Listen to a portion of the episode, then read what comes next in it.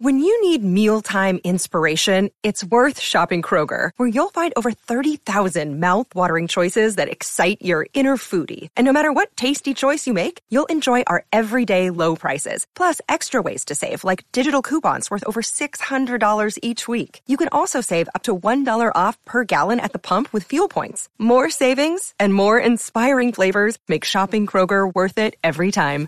Kroger, fresh for everyone. Fuel restrictions apply. We talked yesterday about the possibility of the Dance of Dragons, the Targaryen Civil War being the prequel series, and I put a call out for you guys to put in your calls, and some thoughts are coming in. We're going to go to that here, plus a lot, lot more on Daily Thrones as we talk about the world of Ice and Fire. Hey Ken, Kevin Ross. Yes, I do believe it's Dance with Dragons. Yes, I do believe it's the Targaryen Civil War. Why? Because there's dragons. People the casual fans go crazy over dragons. And let's be perfectly honest, we saw a single dragon in the loot train, loot train do what it's supposed to do. Now, can we not have so much fun with a lot of those dragons in air-to-air combat doing all kinds of crazy stuff? Of course we will. We want to see the intrigue and the politics of uh, the Targaryens going back and forth, and ultimately we want to see the doom of Valyria uh, and what happens there. We want to see what the technology and the magic looks like. This is the prequels done properly, uh, story wise, that we get to experience. Uh, thanks. Hi, Ken. Just calling in with my thoughts on Dance of Dragons becoming a prequel series. Now, my my first thought on that is I don't think it could happen, surely based on what it would cost them. Dance of Dragons is all dragons and battles uh, you know, dialed up to 11 and compared to the pace we've seen now, even in season seven. Um, I think they would struggle with the money. I, you would know far better than I would, being on the inside of the industry, and I'd love to know your thoughts. Um, the Dragons and the Direwolves are, are the largest part of the budget from what we hear every season. So if that's the case, how would they be able to afford producing a show of the same quality as what's on now? While still having all of those elements in it, the battles and the dragons and whatnot, while still laying the political intrigue in. So I don't know if they would do it, even if they wanted to, surely based on the cost. I'd love to know your thoughts on this, Ken, and if you think it's possible. Uh, thanks for taking the call and have a great night. All right, the Dance of Dragons seems like a go with Kevin over three cocktail questions, and I, I agree with what he's saying. If this is for the general public, which has to be factored into HBO's decision to whatever prequel series they're going to put out there, dragons would be a draw. People love them dragons. That stuff this year was some of the best we've seen, but it also was some of the stuff I can tell you, just in terms of numbers of doing shows on YouTube and podcasts. You talk about dragons, people are watching and people want to talk about it and hear you talk about it. That, that was something that was pretty noticeable this season. And the Dragons have always been one of the draws going all the way back, I'll say, to season one, episode 10, when the Dragons first emerged. People loved them. They're pretty fascinating things. They're, uh, I think they are the, to me, the number one mythical beast of all time. Now, for me, it would be Bigfoot, but we love dragons. We wish they were real. And we get to see it in Game of Thrones. So in Dance of Dragons, there'd be a lot more. And that could be a draw. But Thomas brings up a good question about the budget. There's been a lot of times that Game of Thrones has not been able to bring in direwolves as much as we want. They've talked about that. There's a reason, eh, Ghost is here, then disappears for a while. Ghost was pretty much non existent season 7 and most of season 6. They got to pay for that CGI and put it all to the dragons and put it all to the big battles budget was a constraint. Uh, budget constraints were a problem in season one. Go back and watch the pilot. Go back and watch season one. You can tell they're dealing with a lot less money now. They get it as the show and the faith in the show grows. I mean, there was a while where there was always doubt if HBO was going to, you know, you had to wait and see if they were, HBO was going to commit to the next season. It seems silly, even at the time, even at the end of season one. I was like, how would you cancel this amazing show? But HBO had to uh, had to look at those things: cost Cost does factor. Now, Thomas, you say I'm an insider in this industry. Not on that side of things. I do deal with production and uh, producing roles and everything. And I can tell you over at Collider or at Screen Junkie, some of the other places I've worked, yeah, there's sometimes you look around like, well, why isn't that people? uh, Why is that? Why isn't that person on screen talking about movies anymore? And sometimes it's just simply budget. It's just the way it is. Just the way it is. So I think money could be a factor, but HBO might also be thinking there's a lot of money to be made, and you got to spend money to make money. And if you want to bring people in and keep them coming along from Game of Thrones, a prequel series without the characters we love, but with the creatures we love, that might be worth the investment. Curious to see what you guys think. Also, just in general, about Dance of Dragons as a prequel series, and if budget could, would, should be a concern. More to come here on Daily Thrones.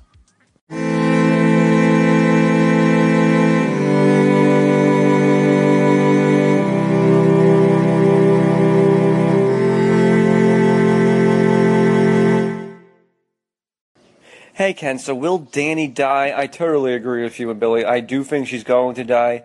I think it's possible, very possible, because I believe she is going to turn out to be pregnant, that she could end up dying in childbirth. I think that's a very likely scenario. I could see that totally happening.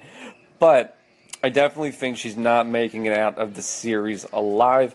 Not 100% sure Jon's going to make it out alive either. I, I, I, I don't know about him as well, but I definitely think Dany will die in the end, and it will be part of that bittersweet ending. Hey Ken, it's Vic. I think Dany's reaction to the news that Jon is a Targaryen will be pretty visceral at first because her whole identity and purpose so far was to get the Iron Throne. And now there's someone whom she's been intimate with that has an equally valid claim. So I think she will act a bit scornful um, towards Jon at first, but that'll eventually have to be put to rest because of the greater threat where they'll have to work together. I also believe Dany will be pregnant in season 8, so that will act as a olive branch between her and Jon and eventually bring them back together. However, I also don't think that she's going to make it out of season 8 alive, but before that, she will be instrumental in helping defeat the Night King.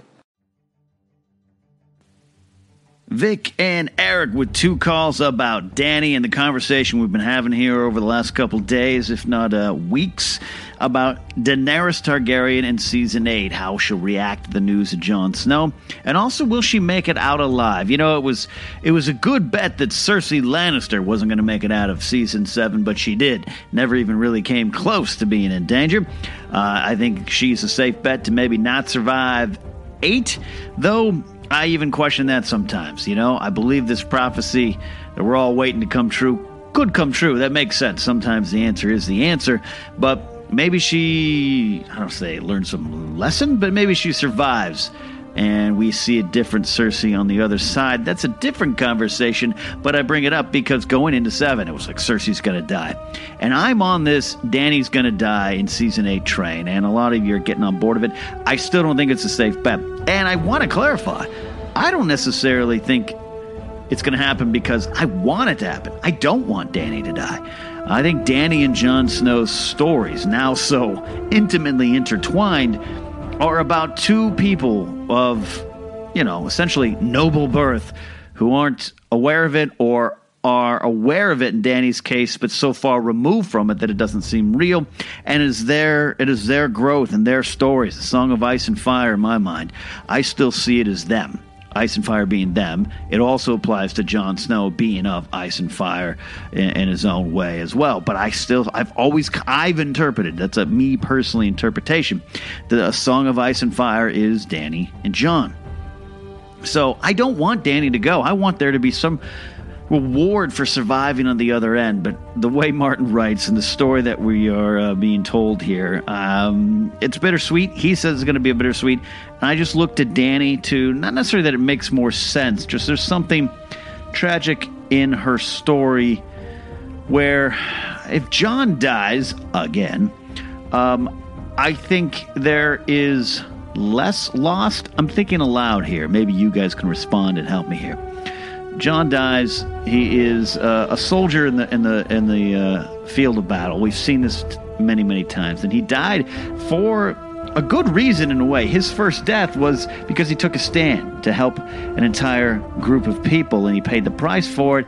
That's noble in his own way, not just, he didn't deserve it. But if Jon were to die again, it just wouldn't make sense, be less important and and again, I think he would lose less. Were Dany dying, there'd be a tremendous loss of this journey that this girl, especially in the books, a little girl took with horrible things happening to her that she overcame.